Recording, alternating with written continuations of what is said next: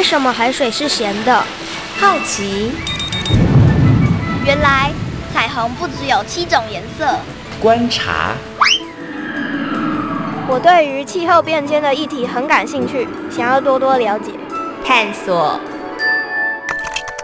我想发明一种可以让我自动上课的机器人。创意。小发现，小发现，小发现，小发现，小发现，小发现，大科学。小猪姐姐制作主持。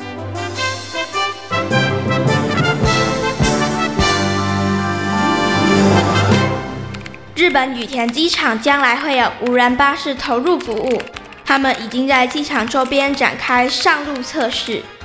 另外，为了迎接东京奥运。无人驾驶的计程车也很快要上路。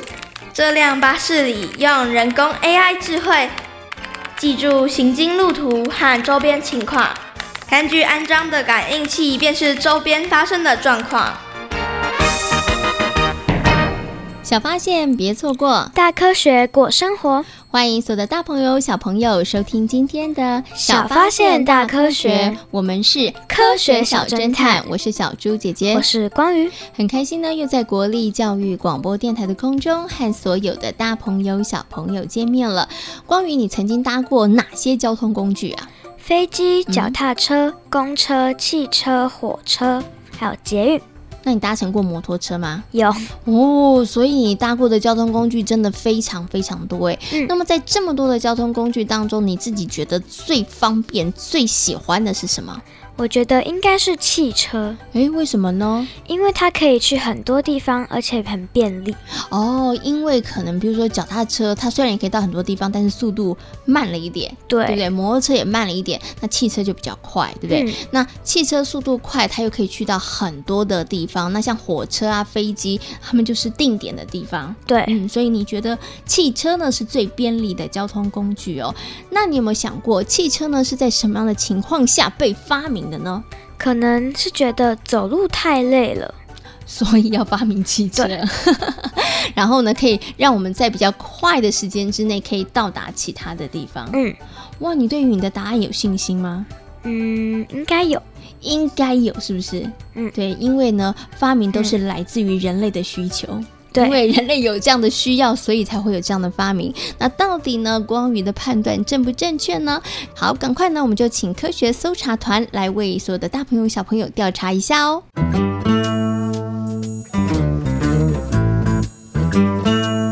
有问题我调查，追答案一级棒！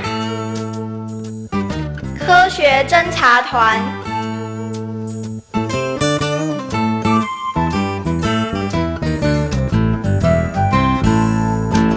铁路诞生以前，路上道路通常是未铺路面的，因此中世纪欧洲的罗马商队很普遍。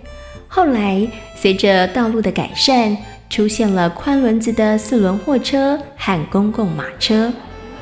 最近天气状况不稳，用海运的方式运送货品好吗？唉，我这也是不得已的。路上运输的成本高，而且安全性也是堪忧，所以只好用海运。你顾虑的也没错，现在只能希望这批货物能安全抵达。一七一一年，铁匠汤马斯·纽科门发明了大气蒸汽机。一七六五年，英国格拉斯哥大学的工人瓦特改良了纽科门的蒸汽机，研制出世界上第一台实用的蒸汽发动机，实现了作业机和动力机的结合。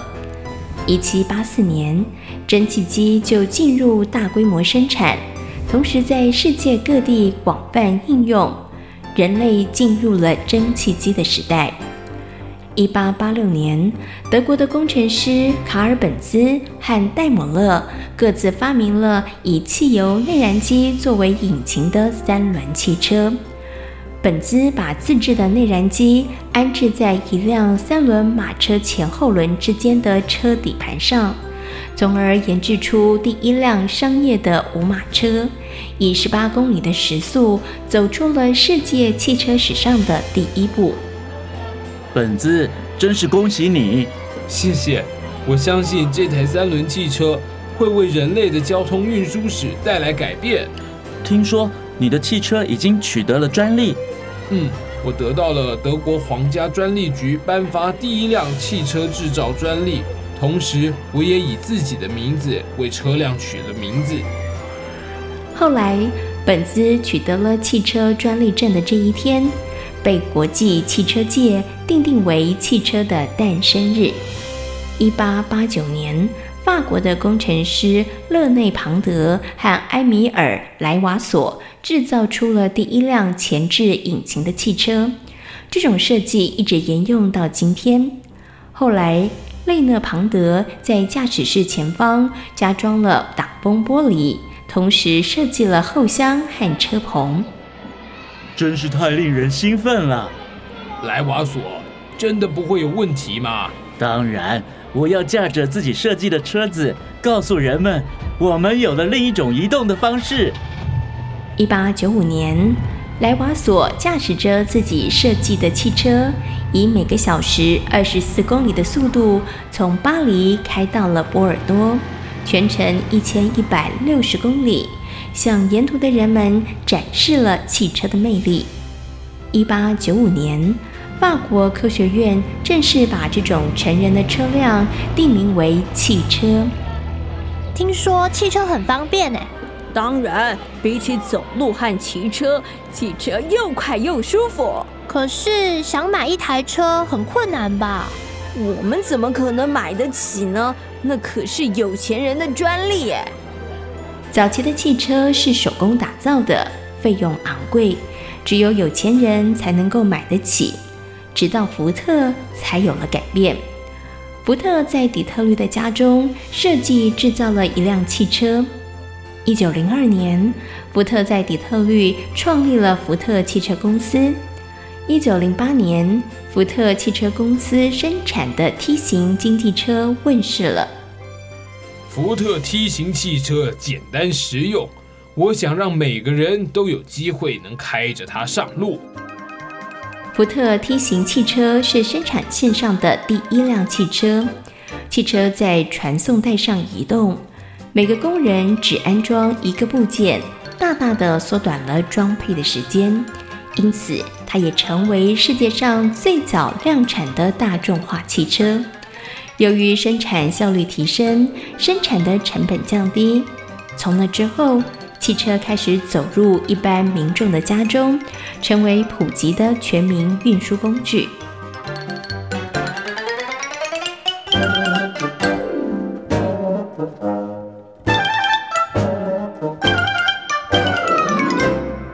猪姐姐，我觉得我们真的要感谢福特耶。嗯，为什么我们要感谢福特呢？如果没有他，我们的车子就不会普及。嗯，那就没有办法有这么多人都有机会可以开到车。对呀，其实呢，福特真的是让汽车能够普及的一个重要关键哦。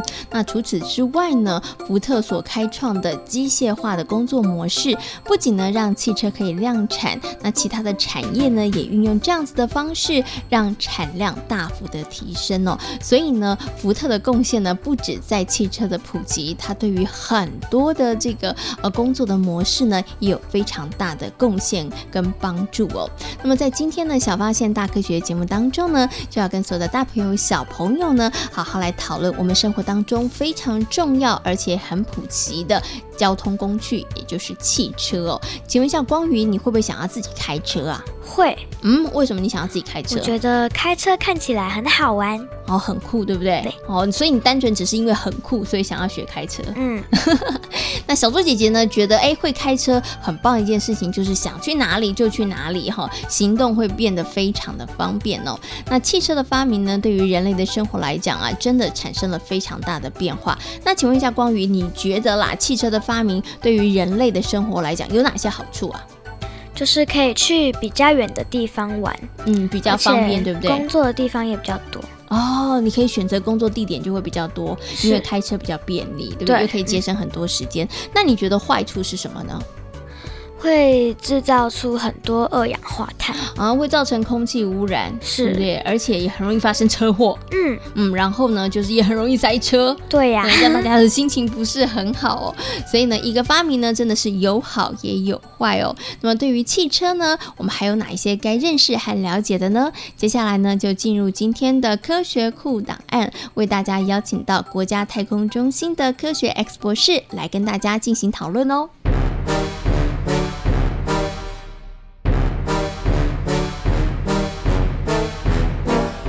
科学库档案。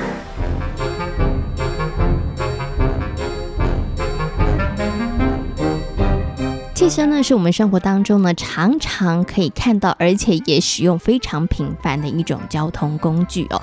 不过呢，小朋友，你有没有想过，到底为什么汽车呢可以在路上趴趴走呢？它的原理是什么呢？那么在今天的科学库档案的单元当中呢，就为大家邀请到了科学 X 博士呢来到节目当中哦，跟所有的大朋友小朋友呢好好来介绍一下汽车呢它能够呃在路上呢驾驶或者是能够行走的一个原理哦。那先跟我们的科学 X 博士问声好，Hello，科学 X 博士你好，好，小猪姐姐好，各位大朋友小朋友大家好，我是科学 X 博士。嗯，科学 X 博士会开车啊，会会会，而且你常常开着车到处爬爬走啊，不得已啊，真的是要这样子啊。那到底汽车为什么它可以在路上爬爬走呢？它的原理是什么啊？好，我们来说这个汽车的原理，它里面有个引擎在。那大家都知道，像汽油这种东西是一个点了之后会燃烧的东西，嗯，那燃烧过程会造成周围的压力的变化，我们觉得温度升高会造成空气压力变化。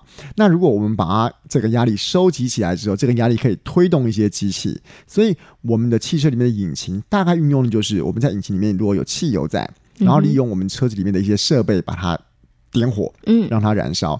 燃烧过程中它就会产生压力的变化，而再利用这个压力去推动一些活塞，推动我们的车轮，就可以把我们的汽车产生动力，让车子往前进了。嗯，OK，好，这可能也是绝大多数的车子啦。对，对。但是现在还有另一种车叫做电动车。电动车对对对。嗯，那电动车它为什么会跑呢？电动车其实大家可以想象，其实您生活就是各位大朋友小朋友生活里已经有很多电动车啦。你的遥控汽车不就是一个用电在驱动的车子吗？是。所以我们今天一个东西产生电之后，可以产生磁力。来推动这个车子，这种车子就是电动车的原理啦。嗯，OK，那请问一下科学 X 博士哦，嗯、那电动车会不会比较环保一点，比较不会对于空气造成污染呢？哦、小猪姐姐问到一个非常关键的问题啊，嗯、比较。不会造成污染，还是比较不会对空气造成污染。我们长期以来，人类一直使用的是汽油，然后做很多的，不管是工业上的行为，或者是呃车子都算。那它的过程中，很明显就是一个燃烧的过程，所以你的引擎盖永远都是烫的，你排出来的废气也会污染空气。那电动车是不是就是不会有污染？当然，它的污染上面，它不会产生像汽油的车子这么多的热，也不会产生这么这么多的废气，这个是肯定的。但是呢，我们在制造。制造电池的过程中，它是个化学的过程。今天有朝一日，制造过程中会不会产生很多很多多余的垃圾、多余的废弃物？而我们今天有朝一日，我们的电动车的电池老化之后，它的电池是不是又是另外一个污染的来源？再者，大家不要忘记哦，我们电动车的电。还是来自于我们的发电厂。嗯，那发电厂，如果你一样用更多更多的燃煤来发电，会不会造成环境污染？我们今天还是要比较全面、比较全方位的一起来看这个问题。不是说我们全部都用电动车，当然它可能在废气上面，在汽车所产生的废气有些帮助，而整个大环境来讲的话，我觉得还是要多花一些。心思从不同的角度来考虑。嗯，OK，所以其实啊，嗯、我们在看一个事情的时候，从刚刚科学 X 博士举的这个例子里头，我觉得他就要从好多不同的面向来看，嗯、对不对？对，就是大家可能觉得，哎，空气污染很严重，那我们不要开车，我们改开电动车，它可能的确可以改善空气污染的问题，但是它有可能会造成另外 其他的困扰，对，对，所以这个呢，就是要多多的去考量了。嗯、好，那我们刚刚提到了传统的汽车，因为它加石油嘛，那车子才会跑，那大家知道。会造成空气污染，那所以呢，现在大家其实也会在讨论一个问题，就是说，哎，石油好像会不够啊，所以呢，就开始有一种呢叫做生质燃料哦。那请问一下，科学 X 博士，什么叫做生质燃料？然后它真的能够取代汽油，然后让我们的车子在路上跑吗？呃，当然，但是它甚至上当然是一个比较新的一个一个发明。比方讲说，我们今天从一些呃动物的排泄物或者是其他的地方可以萃取出来的一个东西，但是呢。大家不要觉得说，哎呀，我们今天这样做是不是就比较环保啦？从一些排泄物居然可以做出燃料啦，可以做出这样，那这样是不是可以有再生环保再利用？没错，的确，它可能减少了我们今天在传统的煤、石油，嗯，或者甚至于核能等等的东西，但是并不代表我们燃烧生殖燃料。就会比较环保，因为它毕竟是有个燃烧的过程在。嗯哼，你用了生质燃料，你的车子还是会发烫，还是会对环境造成伤害。嗯，OK，好，所以呢，其实这个生质燃料它其实可能可以帮助我们解决就是石油短缺这方面的问题，但是呢，是不是会对于环境造成影响呢？其实大家还是要审慎的去看待，嗯、因为刚刚科学 X 博士有提到了，只要燃烧，其实在这个燃烧的过程当中，总是还是会有一些废气，或者是制造的过程当中，它可能。可能还是会产生一些影响的，对，不对？可是这样讲下来，好像就觉得我们应该不要开车，这样才不会对我们的环境造成影响。嗯、但是不开车好像真的很困难，因为汽车的发明之后，对于人类的生活真的产生了非常非常大的变化。哎，对啊，其实我们今天讲，我们在便利商店每天可以买到这么多便利东西，其实，在半夜的时候，就是因为有很多很多的小卡车在这边跑来跑去，嗯、才能够把我们今天整个物流、整个货运做到一个我们想要买什么东西，任何一个时间就可以买得到。所以在运输上面，不只是人、货物、邮件这些东西。我们汽车的发明的确对这样的通路会有对上非常非常大的影响，所以你要说什么都不要用它，只为了环保，其实我刚刚就前面说到，人类有一些活动，就一定会对环境造成一些或多或少的污染。怎么样在这边取到平衡，才是我们应该要好好思考的。那其实啊，汽车的发明之后呢，像刚刚科学 X 博士讲的，哎，其实这个物流变得非常的方便之外，其实人类的活动范围空间也变得大很多。所以呢，有了车子的发明，对于人类的行动力来讲，其实也有非常非常大的帮助。嗯、所以刚刚科学 X 博士有提到了，真的不要用很困难，但是呢，怎么样聪明的用，然后在那个呃环境的破坏当中取得一个平衡，其实是很重要的。好，好，那我最后呢，小猪姐姐想来请问一下科学 X 博士一个问题哦，因为我们都知道汽车要有人开，对不对？嗯、但是呢，这一两年开始已经有无人驾驶车上路了，请问一下科学 X 博士，无人驾驶车安全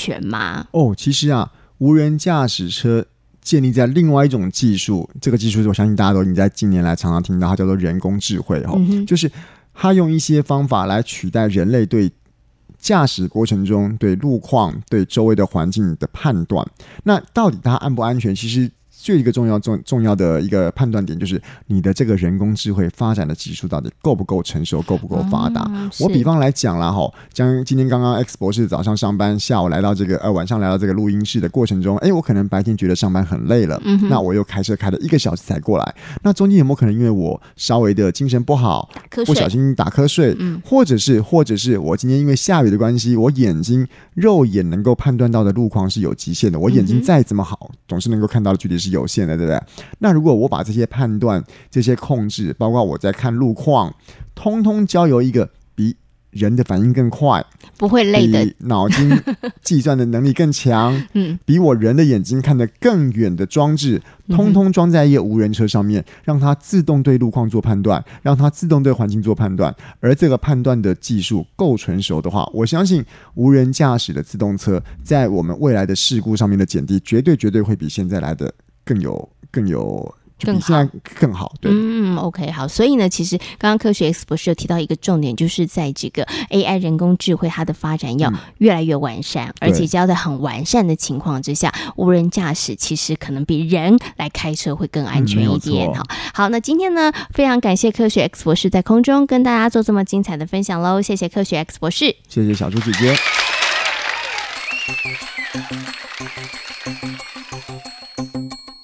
汽车的发明呢，对于我们的生活来说呢，带来了非常多的便利哦，同时呢，也改变了我们的生活形态哦。但是啊，汽车所排放的废气呢，却造成了空气污染，对于人类的健康还有自然环境，也都产生了非常非常大的影响哦。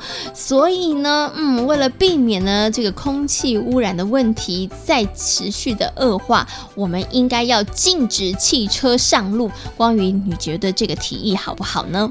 不好。嗯，为什么不好？我觉得不能禁止汽车上路。啊，为什么？因为像是消防车或者是救护车，如果不能开的话，那就糟糕了。哎，有道理耶。如果呢发生火灾的时候，或是发生紧急状况的时候，人还是慢慢的走，那可能真的就来不及了，对不对？对啊，就、嗯、是需要呢有车子可以快速的在相关的人员到达现场，然后来进行处理。哎，你这样讲好像也有道理耶，就不能够呢完全禁止汽车上路哈。可是呢，这个空气污染的问题真的是越来越严重了，那我们可以怎么办呢？我们可以多搭乘大众运输工具，然后就是大家一起来搭乘，而且也可以淘汰老车。哦，所以我们要多多的搭乘大众运输工具哈，因为一台车如果它可以载三十个人，会比开三十台车更好，对不对？是啊。然后另外呢，刚刚光宇有提到，哎，要淘汰老车，因为老车呢它会比较耗油，同时啊它排放这个废气的问题也会比较严重。哎，我觉得刚刚光宇提的这两个建议都不错哦。那除了这两个之外，我们还可以做哪些事情，让我们生活当中呢，哎，这个空气污染的问题可以不要再这么样的严严重呢？接下来呢，我们就来听听看科学生活，Follow me，来跟所有的大朋友、小朋友进行分享哦。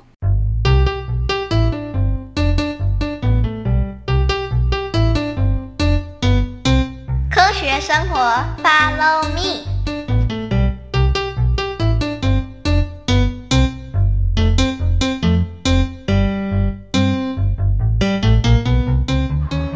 许芳玲，你一定要多拍些照片传给我哟。没问题，我们可是好妈鸡耶。我绝对会让你有身临其境的感觉。你们两个在说什么？这个礼拜天，许芳玲要和家人上山去赏花，我想请他多拍些照片给我看，让我感受一下花团锦簇的感觉。这应该要亲眼看比较有感觉吧。本来陈美美他们家上周也要上山去赏花的，可是她爸爸的车进厂维修，所以只好取消赏花计划。不能开车，那可以搭接驳车啊！拜托，搭接驳车多麻烦啊！搭我爸的车既方便又轻松，更重要的是，我可以载满一车子的食物上山去野餐。没错，自己开车真的比较方便，不仅省时，同时移动的速度又比较快。你们这么说好像也有点道理。不过，如果每个人都跟你们想的一样，那么山上会不会挤满了车子？应该还好吧，只要有停车场停车，这应该都不是问题吧。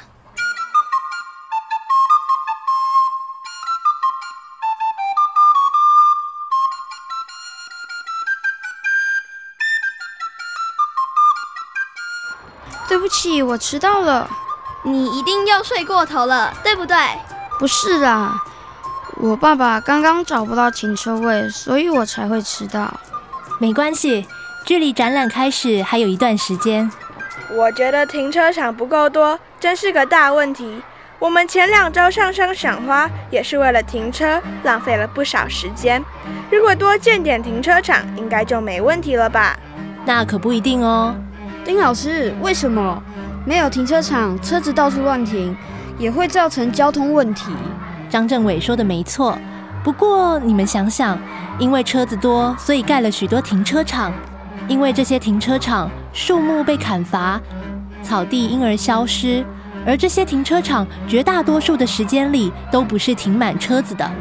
换言之，他们的被利用率并不是百分之百。对耶。如果到处都是停车场，那也鼓励大家可以多开车。路上的车子越多，对于环境造成污染，不就更严重了？对耶，我怎么没想到这个问题？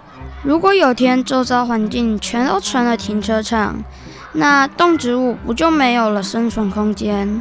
王超明说的很对，所以广设停车场并不是解决问题的好方法。可是开车没有停车位，真的是很伤脑筋的事耶。那我们该怎么办呢？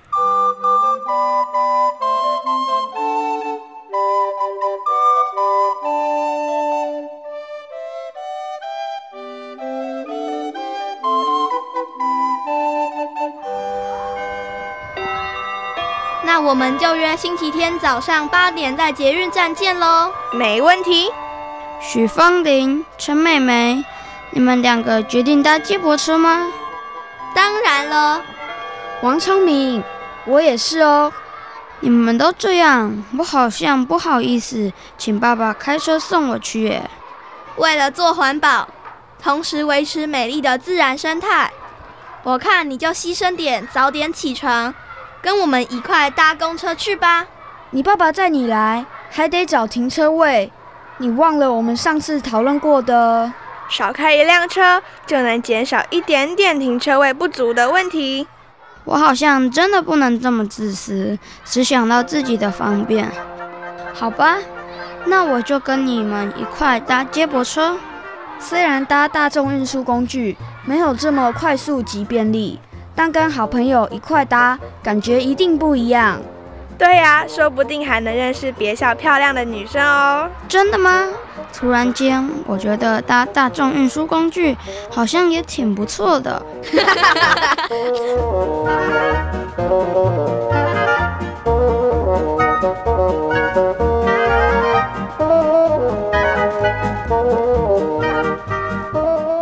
在今天小发现大科学的节目当中，跟所有的大朋友小朋友讨论到的主题就是汽车。嗯，汽车呢，真的为我们的生活带来了非常多的便利。那请问是谁让汽车普及化的呢？就是福特。嗯，福特呢，不止让汽车普及化，同时呢，它所开创的机械化工作模式呢，也运用到了很多不同的产业哦，让这个产量呢能够大幅的提升哦。